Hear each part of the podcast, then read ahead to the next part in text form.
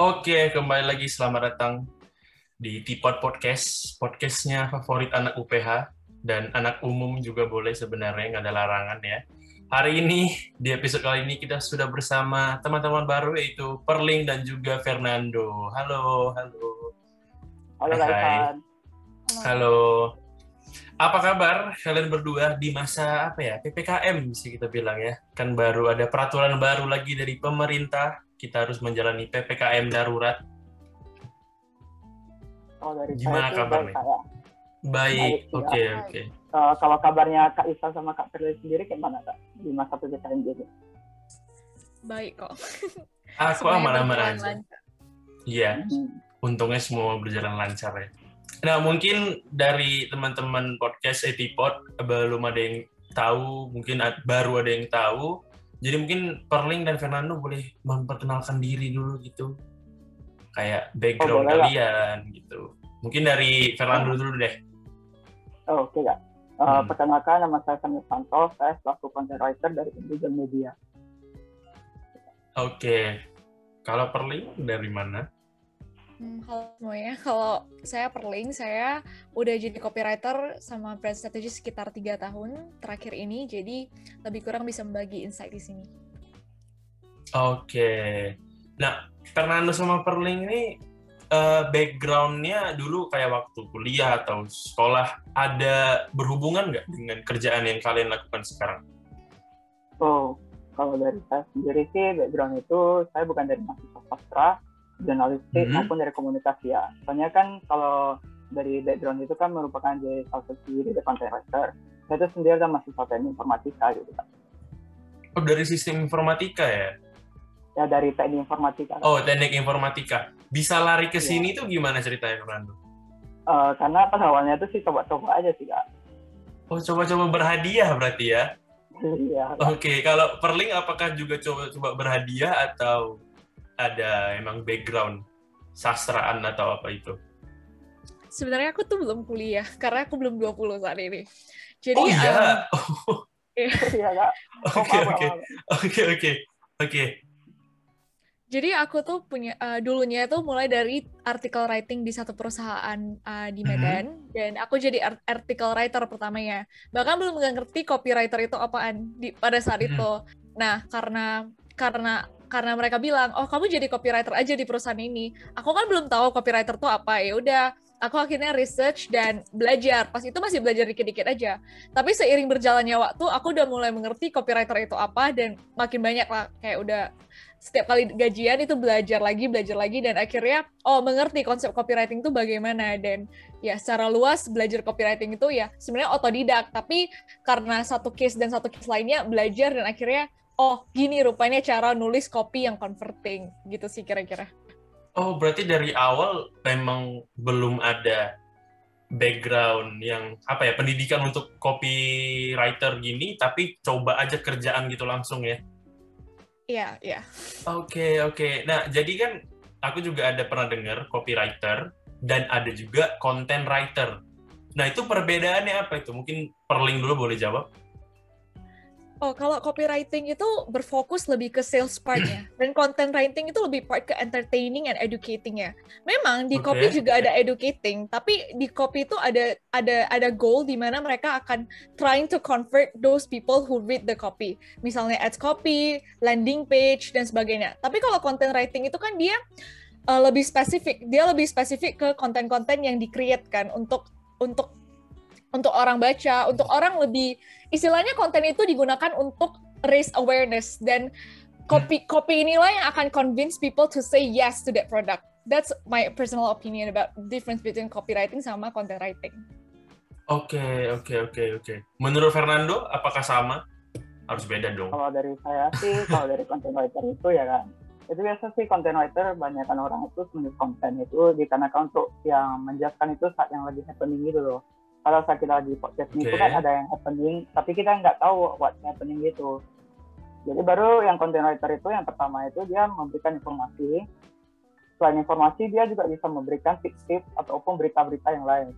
Kayak misalnya contoh Hmm. seven facts, how to do this, misalnya seven destination do you want to go to if you are in London Nah, seperti itu. Kalau untuk copywriting sendiri mungkin dijelaskan di kapan sendiri ya. Itu copywriting itu ada dijelaskan untuk tulisan yang dijelaskan untuk kepentingan brand dan perusahaan. Gitu, oke, okay, oke. Okay. Berarti copywriter lebih untuk kepentingan company gitu. Oke, okay, oke, okay, hmm. oke, oke. Nah, tugas utama nih dari menjadi copywriter dan content writer tuh apa aja kira? Tugas utamanya, job desk paling nomor satunya itu apa? Kira-kira? Terserah nih siapa aja oh, mau jawab. oh, tugas dari content writer, job desk paling utamanya itu yang membuat konten. Mm -hmm. Ya kita yang pertama itu melakukan research mengenai topik, apa sih yang mau kita bahas hari ini gitu. Jadi nanti mm -hmm. selain itu kita mengetahui apa yang trending, apa yang what's happening gitu hari ini seperti mungkin yang seperti yang seperti yang Euro 2020 kemarin yang Italia versus Inggris itu uh, dia job desk pertama itu kita menyajikan informasi-informasi seperti gitu kak. Oke oke oke. Kalau copywriter? Kalau copywriting juga sama sih. Sebenarnya kita juga harus research-research tentang produk perusahaan, mm-hmm. mencari unique selling point dari perusahaan dan banyak aspek dari perusahaan itu yang bikin oh what is it in uh, what is it for them. Jadi saat kita menggunakan research kita juga bukan cuma research tentang produknya, tentang brandnya, tapi apa sih yang bisa di over selain cuman memberitahu mereka ada fitur-fitur dari uh, produk-produk yang mereka over dan di sanalah uh, copywriter itu penting. Yang paling penting itu yang pertama research untuk tahu what's in for them. Habis itu kita baru bisa tulis copy yang bisa uh, diterima oleh masyarakat. Jadi kita juga harus tahu target market dari produknya dan sebagainya. Nah, menurut kalian berdua, karena kan aku juga baru tahu content writer dan copywriter ini baru-baru sekarang ya, zaman-zaman sekarang. Nah, sepenting apakah peran copywriter atau content writer di dalam perusahaan dan juga mungkin industri gitu? uh, kalau menurut saya ya kak pentingnya content writer tuh lebih bersentuh banyak. Yang pertama itu kita dapat stay up to date. Jadi kita dapat memberi mm-hmm. informasi mm -hmm. itu ya jadi kita menjadi the fast gitu. Jadi the fast respon dari informasi yang ada happening gitu. Jadi kita memberikan informasi up to date kepada masyarakat atau kalayak umum. Kedua itu kita dapat membangkitkan citra dari brand perusahaan sendiri. Misalnya yang konten yang dibagikan itu oh ternyata kontennya ini bagus. Berarti kita bacanya menarik pengunjung untuk baca dari media atau dari salah satu perusahaan yang menawarkan konten tersebut. Yang ketiga itu adalah kita membuat konten yang SEOable, yang artinya itu konten tersebut itu berada pada searching dari Google Machine. Jadi gampang dicari oleh beberapa pembaca ataupun yang apa itu namanya kita uh, pembaca setia dari perusahaan tersebut. Kak. Oke, kalau menurut Perling gimana? Menurut saya pribadi sih sebenarnya dua-duanya penting. Kayak yang Fernando bilang, mm -hmm. SEO itu penting banget. Bahkan di copywriting juga SEO itu penting banget. Misalnya kita tulis satu blog nih. Blog ini punya tujuan untuk converting atau misalnya mengat, uh, untuk attract massa. Kalau misalnya di sana kita nggak sekali menjelaskan benefitnya, konten ini mm-hmm. konten konten di sini kan harus ada riset kontennya juga dan bagaimana it's valuable for them. Makanya di satu perusahaan itu sebenarnya dua uh, dua orang ini content writer sama copywriter tuh penting banget. Tapi ada juga orang yang cuma hire copywriter doang untuk ngerjain semuanya. Because in in copywriting we also do research about contents uh, contents ya. Kadang, kadang juga ada yang current trends and everything. Itu tujuannya supaya orang bisa lebih relatable aja sama kita. Uh, begitu sih kira-kira. Oke, okay. kalau Perli sendiri pernah kesusahan nggak saat mengerjakan ini?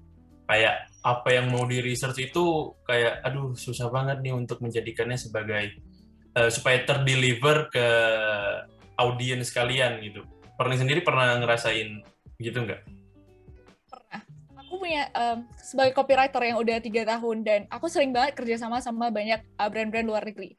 Jadi hmm. pernah sekali aku dapat klien itu suruh aku ngerjain sebuah proyek real estate. Jadi kopi ini tentang real estate dan aku nggak punya background sama sekali tentang real estate, nggak ngerti juga real estate itu bagaimana dan harus tulis kopi tentang real estate. Dan setelah setelah setelah satu klien itu aku mengreview kalau misalnya aku baca itu apakah aku sendiri mau beli rumah dengan satu kopi itu? Apakah enam set kopi yang aku tulis itu benar-benar bisa yakinin orang untuk beli rumah? Dan setelah aku lakuin berkali-kali kayaknya kalau aku sendiri pun kayaknya banyak sih hal-hal yang masih harus aku consider kalau misalnya cuma baca kopi itu doang. Dan saat hmm. itu juga aku sadar kalau misalnya oh real estate itu gak gampang. Copywriting real estate itu harus dikhususkan karena menurut aku itu susah banget sih karena rumah itu bukan harga 100 ribu, 200 ribu tapi kayak yeah. 100 atau 200 juta ke atas kan. Jadi oh it's not easy. So setelah aku tahu oh real estate is not my strength, aku mulai untuk nggak um, nggak gitu mencari klien yang mau suruh aku kerja real estate. Like kalau bisa menghindari, tapi pelan-pelan juga aku lagi belajar gimana sih sistem real estate itu supaya ke depannya kalau misalnya ada klien ya kopi itu bisa lebih converting and it's more convincing for people to buy. Oke, okay, oke, okay, oke. Okay.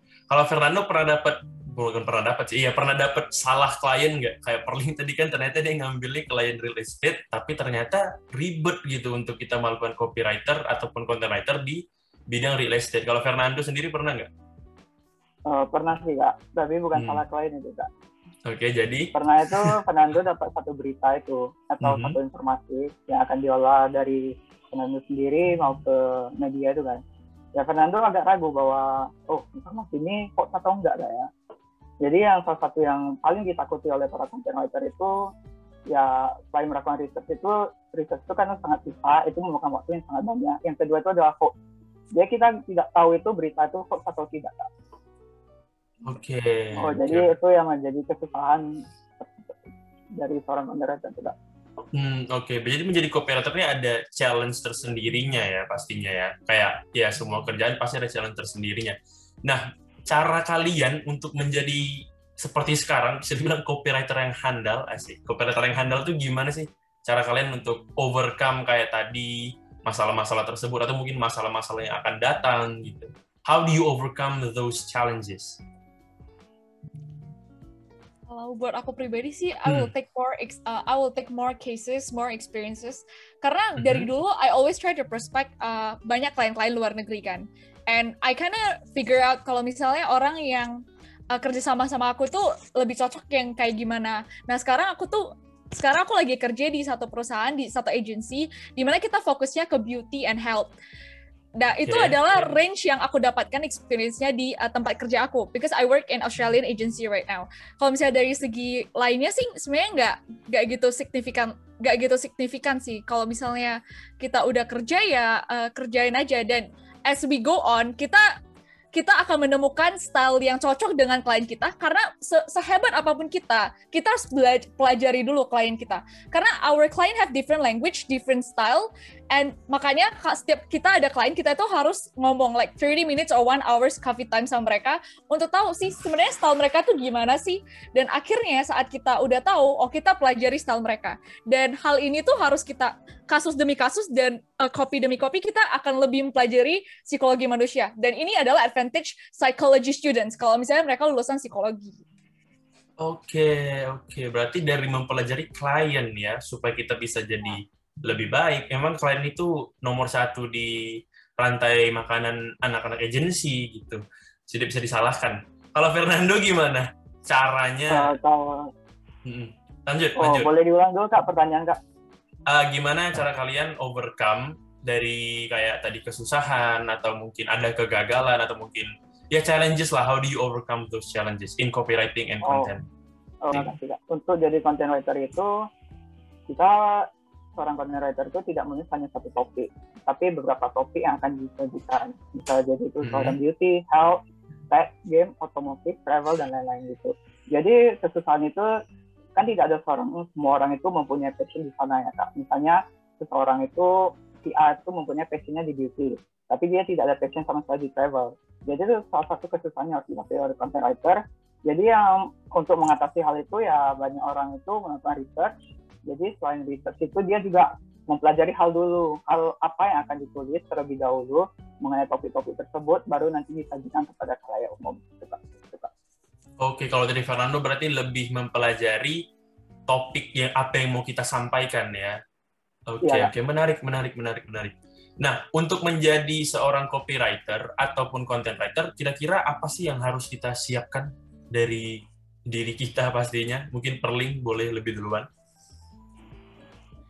Mungkin kalau aku pas kamu mulai itu kamu udah harus punya skill research yang baik karena itu akan sangat membantu kamu daripada kamu uh, karena di copywriting kamu nggak boleh punya plagiarisme. Kamu juga harus tahu what is the powerful words. Makanya kalau misalnya kita belajar di mana-mana lebih baik mencari course yang udah complete set jadi kita tahu what is the powerful words what is the words that will help us a lot pas kita tulis kopinya because I only write English copy. Jadi itu itu sih kira-kira yang um, aku rasa mengerti. Dan satu lagi communication skill. Karena untuk jadi copywriter communicate ke klien kalau misalnya gak ada communication skill, dulunya pas aku awalnya juga awkward banget.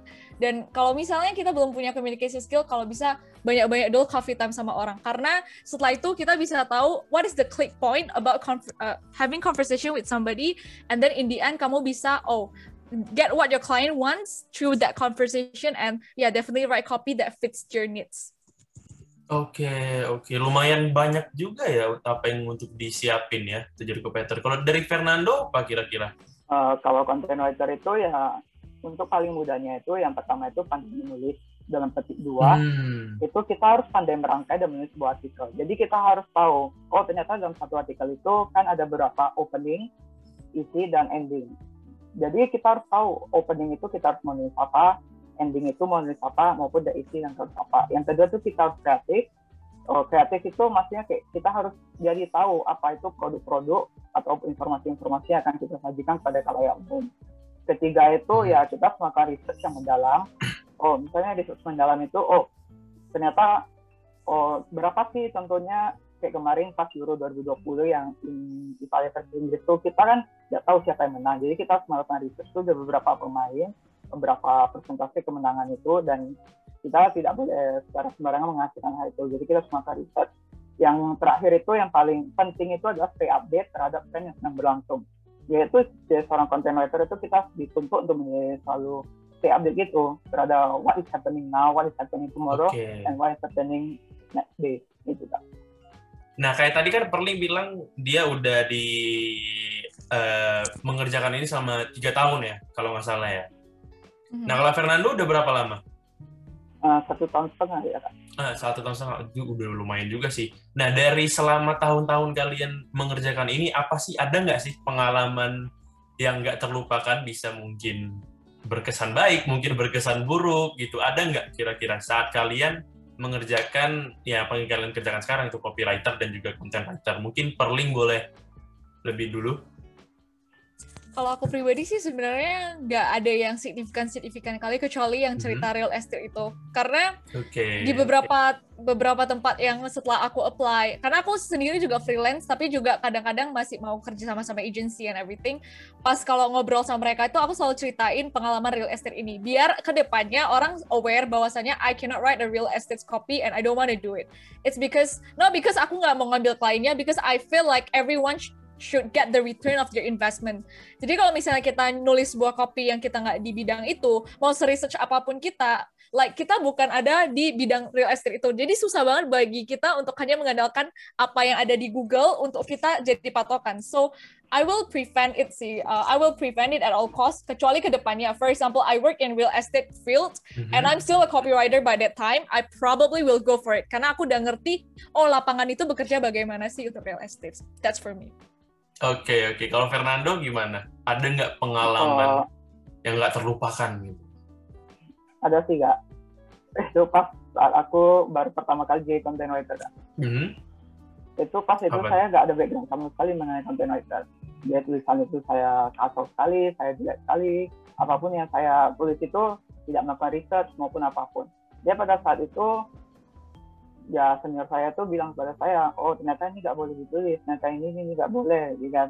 Hmm. Jadi dia memberikan saya arahan yang terbaik dan dia juga mengajar saya bagaimana cara itu melakukan research, melakukan research itu baru bagaimana cara itu merangkai kata itu menjadi sebuah lebih benar, bagaimana cara itu membuat isi ending, membuat opening maupun isi dari konten yang tersebut. Yaitu ya mungkin itu bisa menjadi salah satu pengalaman saya. Ya.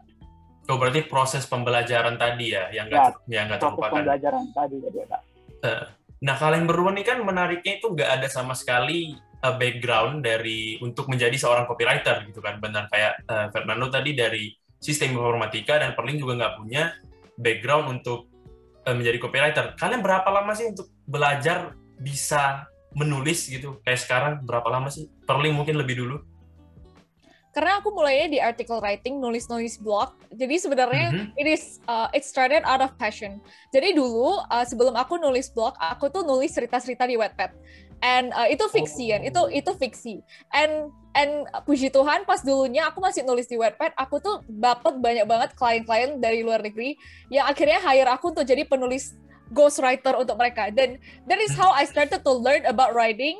And seiring berjalannya waktu karena ghostwriting itu sebenarnya does not earn as much as people thought. Jadi uh, I think right, what if I figure out a skill to write? So I write article and blogs out of like my passion. Dan akhirnya ada kayak orang yang aku kenalan dan akhirnya they're interested in my blogs and they wanted to work with me. So I work in that company and dari sanalah saat aku udah tahu copywriting aku belajar. Dan kalau misalnya ditanya aku copywriting tuh belajarnya berapa lama? For me it's just five days to learn all the formulas about copywriting.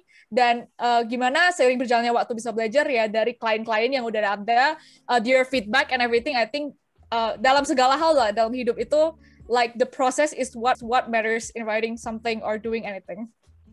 Oke, berarti Perling dari awal tuh emang udah hobi nulis ya, kayak blog dan segala macam, tapi uh, mengasah untuk copywritingnya cuma butuh lima hari. Wah, ya. udah kayak ini ya free trial Spotify gitu lima hari. Kalau Fernando berapa lama belajar? Kalau dari saya sih belajar jadi content writer itu membutuhkan waktu yang nggak lama sih. Soalnya kan saya tidak ada skill background menulis, tapi saya hmm. untungnya saya tahu bagaimana cara tuh menulis sebuah artikel.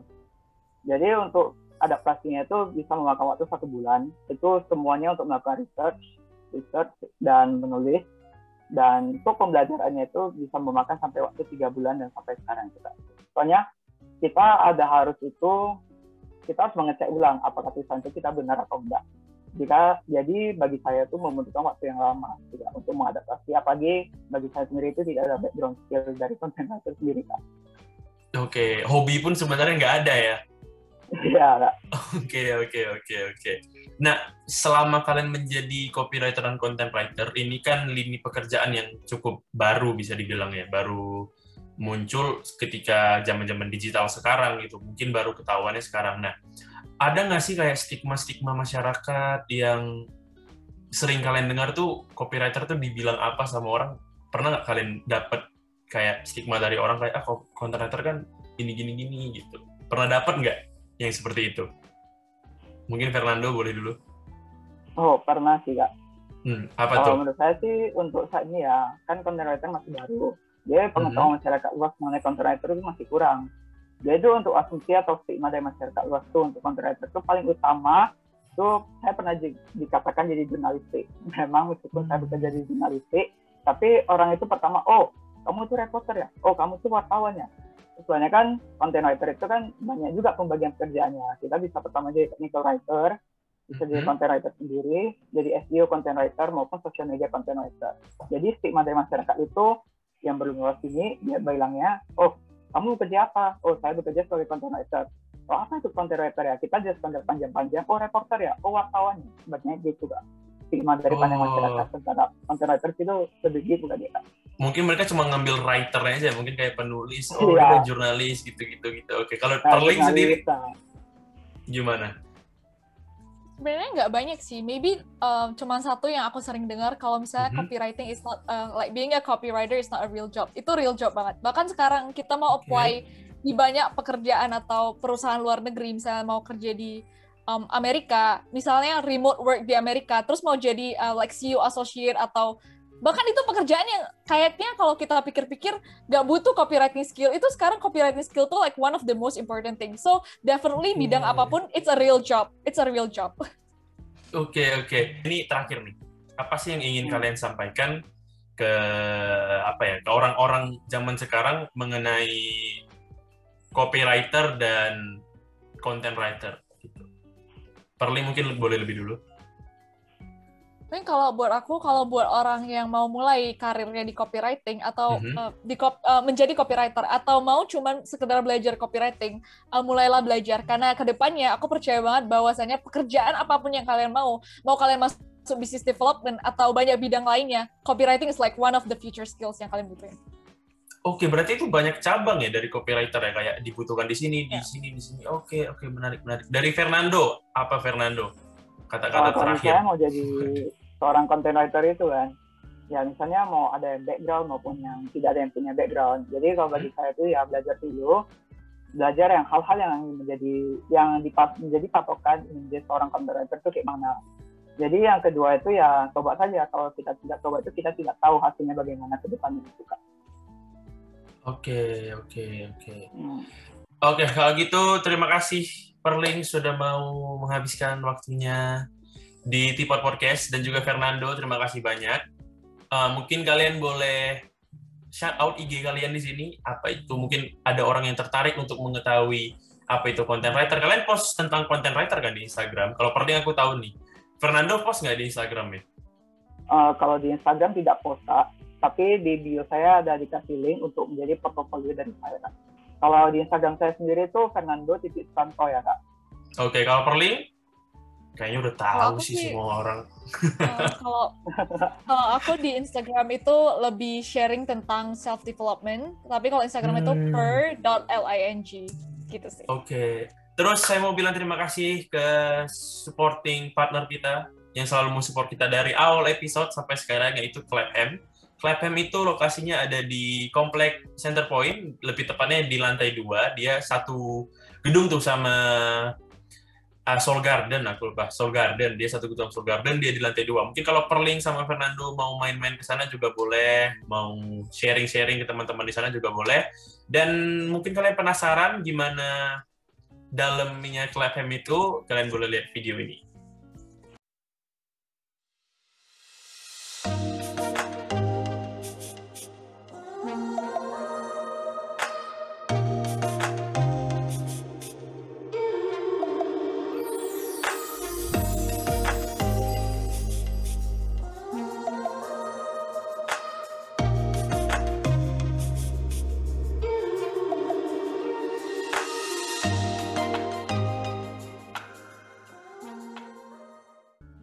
Oke. Kalau begitu, terima kasih semuanya sudah mendengarkan Tipot Podcast. Dadah. Thank you, Perling. Dadah. Thank you, Fernando. Hai, thank you. Thank you Kak Isan, thank you Kak Perlin juga. Thank you Kak Isa, thank you Kak Fernando.